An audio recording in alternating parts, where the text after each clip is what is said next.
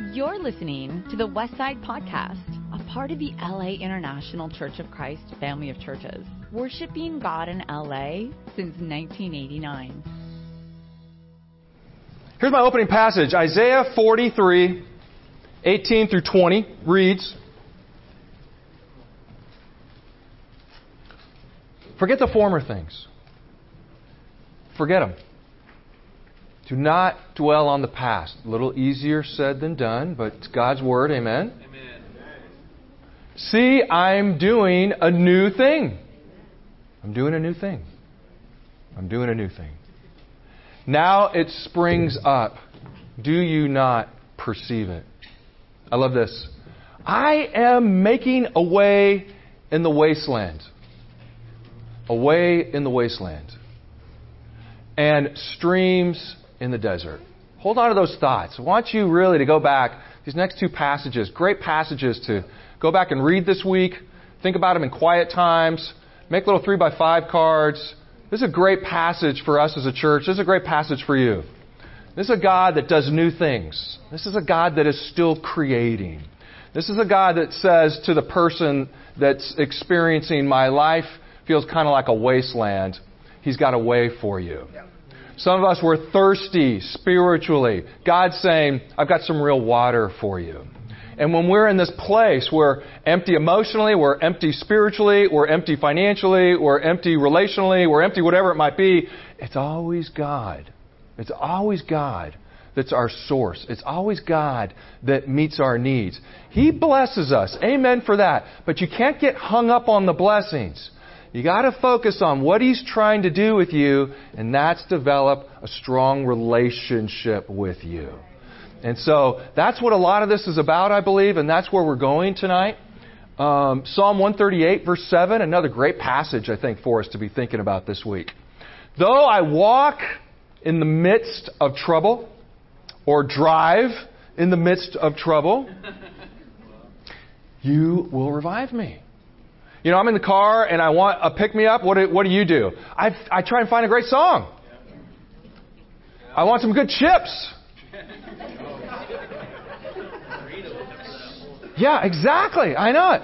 Uh, you know, I want Tanya to send me a nice text with um, like a little thumbs up or a little heart. You know, that's a little pick me up. I like that. I like that. Uh, no, no, no. It's God. It's God that revives us. You stretch out your hand against my foes. You stretch out your hand against my foes. And with your right hand, you save me.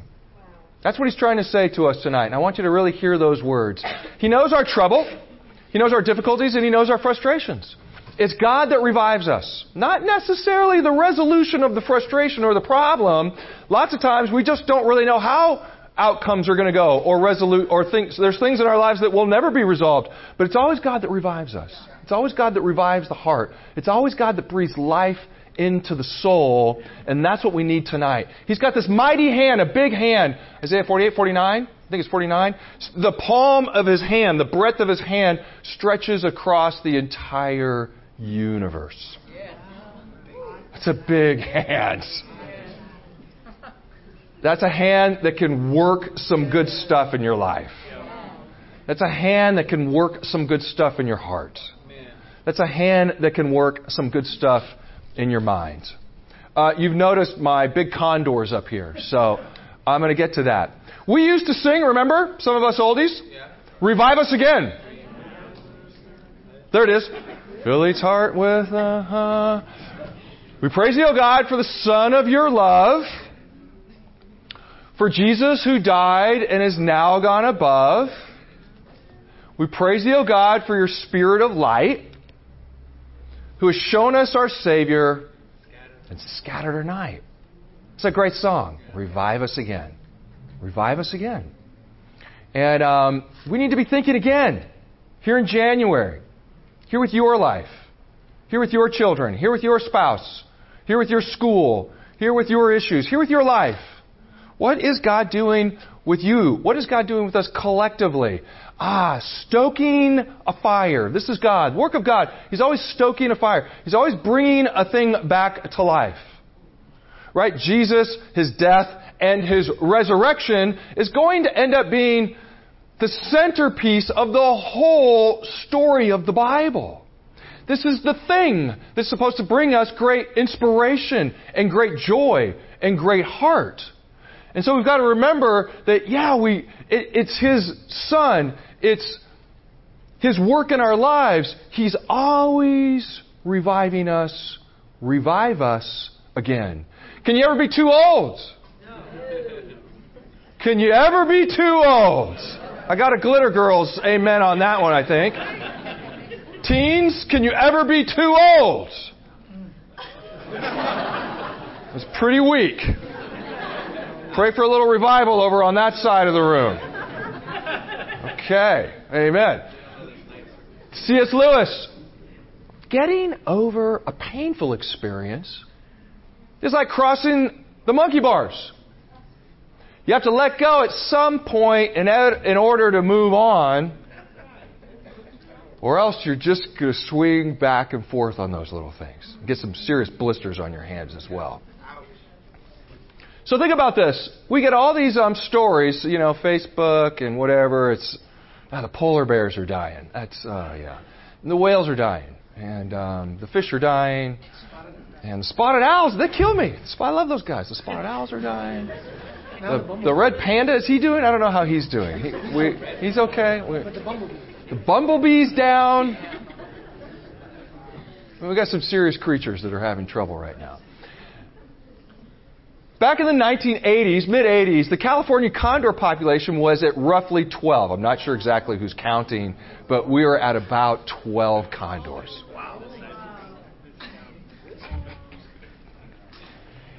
Great bird. This bird, it's a giant bird. It's got about a nine foot wingspan. I mean, that's just a giant bird. Nine foot wingspan. And um, I might need a fact check here. Again, I've not counted birthdays, but they say they can live up to 90 years. It's kind of like the sequoia of birds. It's like the sequoia of birds. So they started, they captured all the birds. Let's find all 12. We've got to capture all 12. We've got to start a repopulation program or we're going to lose them all. Uh, 1987, they captured the last condor. Okay, they got them all, all the ones they knew of, and they got them in this program. They put tags on them. You see the tags? There's 18, right? Um, they get these tags. So in the mid 90s, roughly 90 birds were reintroduced back into the wild. And what they've done is they've got these big nets out, a couple of them out in Kern Valley and I don't know exactly, a couple of other places. And they keep a couple of these populations captive and then they take roughly half of them after they get at a certain level and they reintroduce them back into the wild and now in the wild, we've got about 400 of them. Got about 400 of them. That's, that's a great story. We got about 400 of these guys flying around. So, you know, you, you get the news pitch of the, the polar bear, he's, he's down and out, he, he's going down. And you just sort of go, yeah, and there's no coming back. I mean, you just want to have a funeral for him right now. No. We could have buried this bird years ago in the 90s, in the 80s. Um, obviously, these birds, especially for California, one of our great symbols of freedom.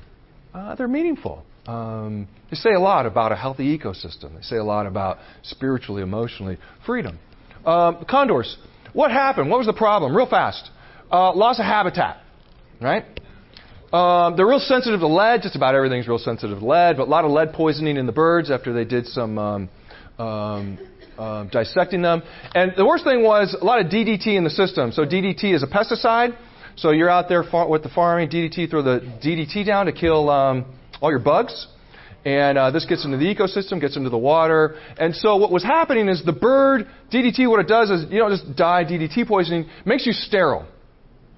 So you can't reproduce a viable egg.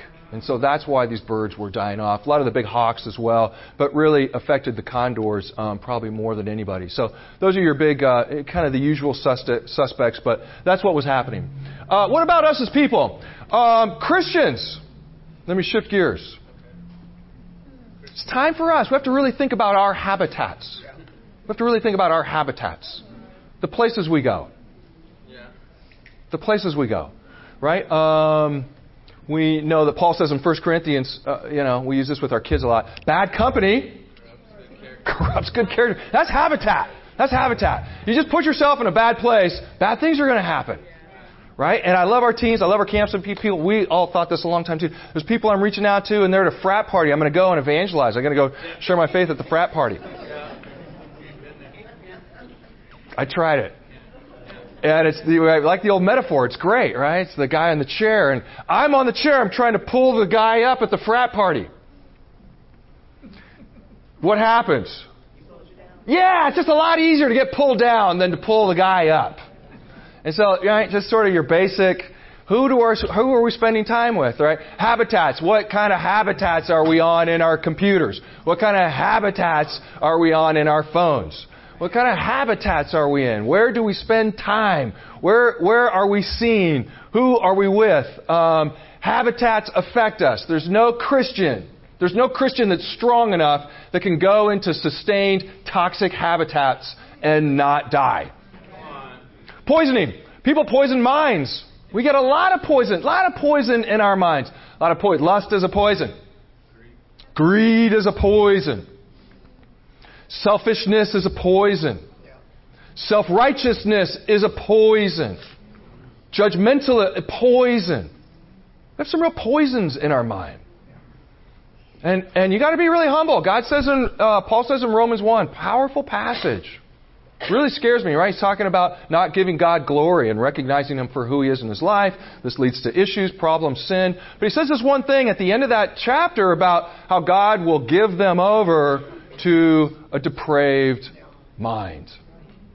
That says a lot. That's quite a statement. You can have a normal mind and then it be given over, changed over to a depraved mind.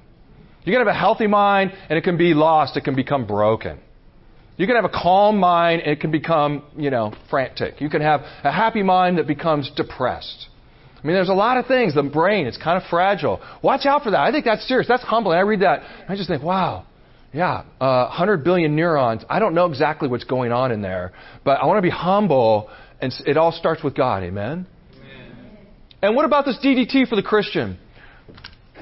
We know Kant, uh, Immanuel Kant, famous German philosopher, is the first one. I, it wasn't a Christian, it was actually Kant that says, you know, uh, giving um, his defense, giving support for being a good moral person, his, his argument for being a good moral person, should you be a good moral person, is really simple. He's the one that says, um, you know, there's, there's the moral reasonings. He calls it a moral imperative. If everybody did what you did, what would the world be like? That's Kant. So if you, if you cheat, okay, you can cheat. Is that right or wrong? Well, what if everybody cheated? Oh, then the whole world is full of cheaters. Can you lie? Is lying right or wrong? Should I lie? Well, what if everybody lied? What if I cheated on my spouse? What if I cheated on my taxes? What if I blah, blah, blah? Right? If everybody reproduced what I was doing, where does the world end up? Obviously, a great Christian idea for us, the moral reasoning, the moral imperative. Uh, what, what, what, do, what do three or four or five more Todds do out in the world? It's a scary thought. What do two or three or four more Anthony Yangs do out in the world? There you go. Right? What do, what's two more Nicks do out in the world? Yikes. No, I actually wish we had a couple more. I actually wish we had a couple more. I wish we had a couple more. Yeah, that's right. That's right. That's right. Okay. And I think this is a big deal too for us. We know that God's people are always moving. God calls Abraham to go. That's his first challenge is you have to leave your home, you have to leave your father, go. And God tells the Hebrews when they're um, in Egypt, He was going to save them, but they have to go. You have to leave Egypt. And of course, we use this a lot. Jesus' last words to the disciples is go. Go and make disciples. Go and reproduce yourself. Amen. And I think about that. I think, you know, how are we at reproducing ourselves? Where are we at in reproducing ourselves? Is it a good idea to reproduce us right now? Reproduction, the ability to reproduce, is, is, is a really important health thing. If you're healthy, you can reproduce. If you're not healthy, you can't reproduce. And I wonder if in us as Christians, in us as a church, we've got the DDT effect. We've got some good people, but they're not viable. They can't reproduce. And then what happens? We're going to suffer the same fate as the condors. So we got to get ourselves in a place where we're healthy enough where we can go. Abraham. Healthy enough, go. Hebrews through the through the through the desert, through the wilderness. Healthy enough, early disciples to go, to go into another area, to go into another land, to go to another country, to go to places where you don't speak the language, to be poor, to suffer. We have to embrace those things. We always have to go. Otherwise, I think we make ourselves susceptible to DDT, spiritual poisonings. Okay, I'll get back to that. There's no success, Sophocles says, no success without hardship. 2 Corinthians 4 1. Here's what I really want to sort of land today. This is a great passage about revival again, about renewing. Let's just read that. 2 Corinthians chapter 4, verse 1. 2 Corinthians 4, verse 1.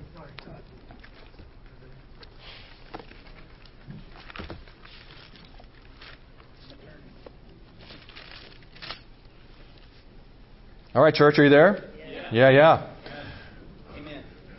Therefore, since through God's mercy we have this ministry, we don't lose heart. We don't lose heart. We don't lose heart. Rather, we've renounced secret and shameful ways. We don't use deception, nor do we distort the Word of God. But on the contrary, by setting forth the truth plainly, we commend ourselves to every man's conscience in the sight of God. Therefore, because we have this mercy, because of God's mercy, because of this, we don't lose heart. We don't lose heart. We don't lose heart. You know what happens to people? They lose heart. If you're an athlete and you lose, you get really discouraged. If you're in a relationship and it doesn't work out, you break, oh, you feel that one. You lose a job, oh, gut wrenching. You want a job, you get a call back, they hire the other guy. Oh, painful, painful. I mean, there's just so many experiences that we go through day in, day out that make us, put us in this place of a bruised, broken, hurting heart. And Paul says we don't lose hearts.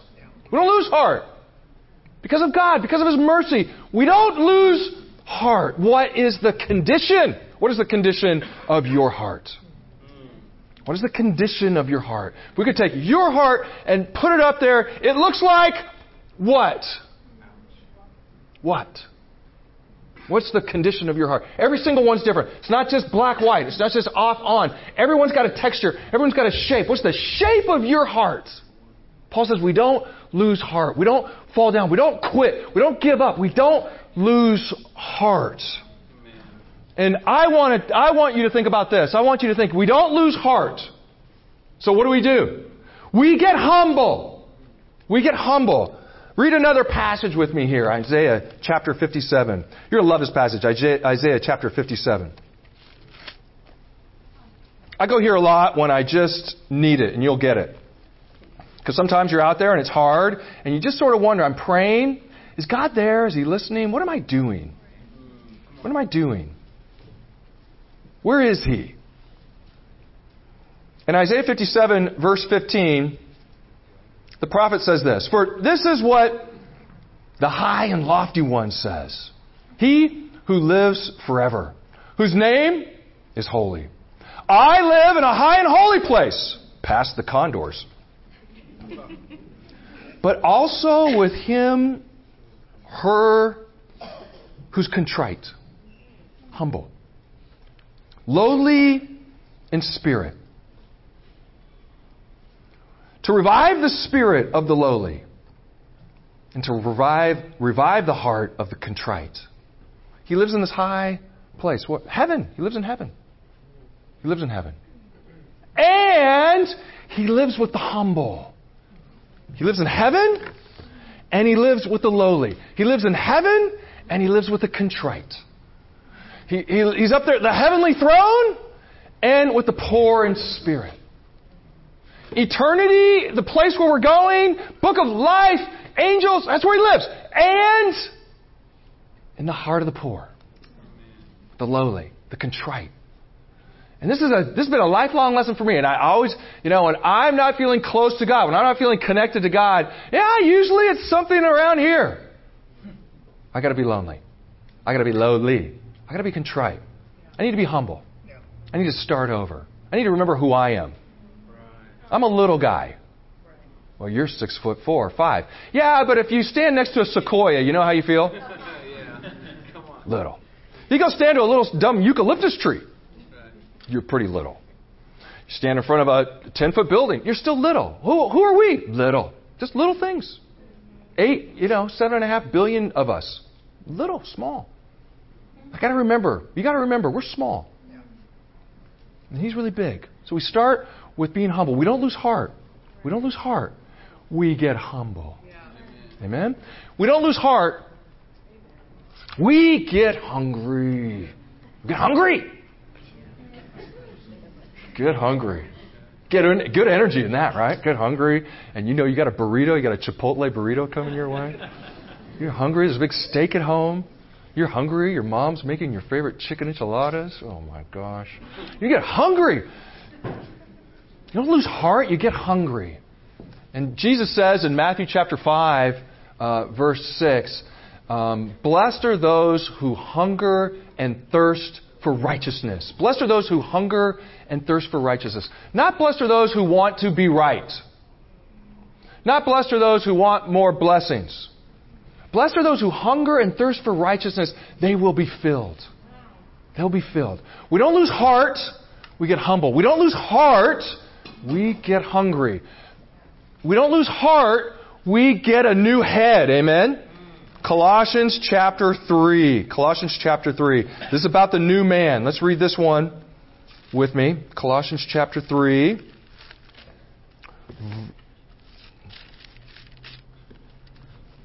Colossians chapter 3. I'm going to start in verse 9. Don't lie to each other. That's nice. The Bible says that. Thank you. Thank you. You can go home now. Don't lie to each other. Since you've taken off, there it is, your old self, your old head. Take that old head off. With its practices. And that word is a good word, practices. It's about patterns. Practices, patterns. Uh, what are your habits? What are your habits? What if we followed you around? What habits? And we all have some good habits. The Power of Habit, that's popular, been a popular book the last few years. And we all have some bad habits. What are our practices? That, right, that, we need a new head. And put on the new self, which, being, which is being renewed in knowledge and in the image of its creator. Let me read that again. And put on the new self, the new head, which is being renewed in knowledge in the image of its creator. Here, there's no Greek or Jew, circumcised or uncircumcised, barbarian, Scythian, slave or free, but Christ is all and is in all. Amen. We don't lose heart, we get humble. We don't lose heart, we get hungry. We don't lose heart, we get a new head. Many of us got some patterns in our thinking that just got to go. And we know what they are. And we just got to sort of own them and get some light in there and talk to people about it and write it down. Goals are great. And make some goals. I want to stop doing mm, bad. That's a good goal. That's a good goal. I want to start doing fill in the blank good instead of bad. That's a great start. You're off and running. Need a new head. We've got to be humble. We've got to get hungry. Frederick Douglass, there's no struggle. If there's no struggle, there's no progress. But we hate struggle. We hate it. I hate traffic. I hate running out of money. I hate problems in the home. You know, we got marriage and we got kids, and there's nobody that doesn't have some problems at home. And we all got a long way to go. Nobody's at the top of their mountain. Nobody's at the top of their mountain. With no struggle, there's no progress. And we just need to remember that we're still right in the middle of this thing where God is taking a person, trying to reshape them, shape the bad out, and shape Jesus back in. And so we don't lose heart. He's trying to shape your parents out and shape Jesus in. He's trying to shape your culture out and shape Jesus in. And maybe he's trying to shape some of your work stuff out and shape Jesus in. He's trying to shape impurity out and shape purity in. He's trying to shape doubt out and shape faith in. But that only happens with some real grinding and pulling and pushing and hardship. And that's our only way forward. And so tonight, we don't lose heart. And we trust in a God, a creative God, a God with a giant hand. that He can revive us again. Wow, that is amazing. And that is the end of the sermon. You won't even believe it. God bless you. We'll try and turn the lights back on. And um, God bless the church. Let's bow our heads and we'll just have a prayer and see if the lights come back on. Amen. No, that's perfect. That's my last slide. I, just, I told John I'd be done at seven. I'm proud. That's good. God, John Thorne, turn out the lights. Father, you're so good to us. Never stop loving us. We can really mess up our lives. And sometimes as dads, we mess up our families and our marriages. And sometimes as moms, wives, we mess up our families and our marriages. And sometimes as kids, we mess up our homes. Sometimes as students, we fail. And sometimes in the workplace, we don't do good. And God, I just pray you really, you know, you're the author, you're the perfecter of our faith. Dig, dig, dig down into our hearts. Revive us. I love that psalm. You, you bend down to make us great. And I just pray that you really show uh, great mercy on us. And I pray not one tonight loses heart. And that you revive us all. Be with us and our families. Be with our church. Dark world. We want to be a great light to it. In Jesus' name we pray. Amen.